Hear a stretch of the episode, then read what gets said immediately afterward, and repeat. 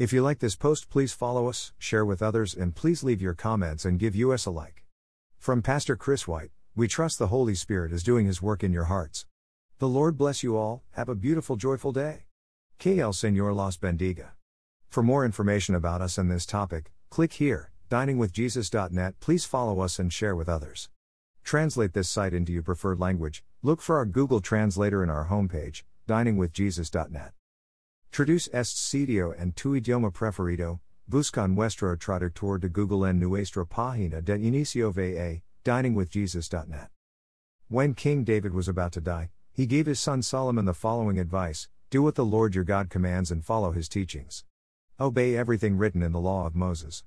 Then you will be a success, no matter what you do or where you go. 1 Kings 2 3. Notice that David didn't tell his son to build up his kingdom with great armies or to gather wealth from other lands or to defeat his enemies in battle. Instead, his formula for success was to follow God and obey Him. When Solomon became king, he didn't ask the Lord for wealth and power, but for wisdom and discernment in order to lead God's people. God was pleased by this request and granted it, giving Solomon a wise and understanding heart, more than any man had ever had before. He also gave Solomon the things he didn't ask for riches and honor among men, 1 Kings 3 1 14. Solomon took his father's advice to heart, at least for most of his reign, and reflected on it in his writing in Proverbs My son, do not forget my teaching, but let your heart keep my commandments, for length of days and years of life and peace they will add to you. Let not steadfast love and faithfulness forsake you, bind them around your neck, write them on the tablet of your heart. So you will find favor and good success in the sight of God and man. Proverbs 3 1 4. Jesus reiterated this teaching in the New Testament when he declared which is the greatest commandment Love the Lord your God with all your heart and with all your soul and with all your mind and with all your strength. The second is this love your neighbor as yourself. There is no commandment greater than these. Mark 12:30 31. Loving God means obeying him and keeping his commandments. John 14:15, 23 24.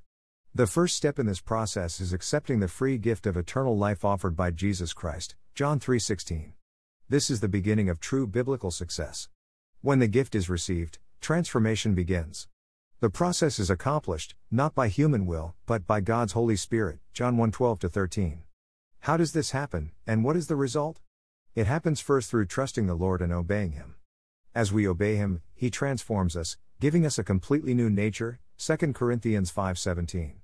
As we go through trouble and hard times, which the Bible calls trials, we are able to endure with great peace and direction, and we begin to understand that God uses those very trials to strengthen our inner person. John 16:33, James 1:2. In other words, trouble in life does not cause us to fail, but to walk through trouble with God's grace and wisdom. By obeying God, we gain freedom from the curses of this world, hate, jealousy, addictions, confusion, inferiority complexes, anger, bitterness, unforgiveness, selfishness, and more. In addition, followers of Christ, Christians, possess and display the fruit of the Spirit of God who resides in their hearts love, joy, peace, patience, goodness, kindness, gentleness, faithfulness, and self control. Galatians 5 22 23. We have at our disposal knowledge to know what to do and where to turn. Proverbs 3 5 6, unhindered amounts of wisdom, James 1 5, and the peace that passes understanding. Philippians 4 7. As we grow and mature in Christ, we begin to think not only of ourselves but of others. Our greatest joy becomes what we can do for others and give to others, and how we can help them grow and prosper spiritually. This is true success, because a person can have all the power, money, popularity, and prestige the world has to offer, but, if his soul is empty and bitter, worldly success is really failure. What good will it be for a man if he gains the whole world, yet forfeits his soul? Or what can a man give in exchange for his soul? Matthew 16:26. One last word on biblical success. While transformation of our inner lives is God's goal for us, He also abundantly provides good physical gifts to His children food, clothing, houses, etc., and He loves to do it. Matthew 6 25 33. Yet most of us, at one time or another, focus on the gifts rather than on the giver.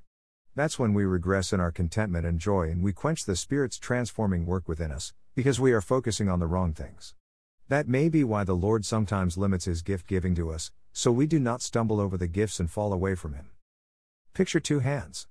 In the right hand, there are the offer of true contentment, the ability to handle life's problems without being overcome by them, amazing peace that sees us through all circumstances, wisdom to know what to do, knowledge and constant direction for life, love for others, acceptance of ourselves, joy no matter what, and, at the end of life, an eternity with the God who freely gives all these gifts. The other hand holds all the money and power and success the world has to offer, without any of what the right hand holds. Which would you choose? The Bible says, "Where your treasure is, there also is your heart." Matthew 6:21. That which is in the right hand is the biblical definition of success. Thank you to Got Questions Ministries. Copyright Copyright 2002 to 2019 Got Questions Ministries. All rights reserved.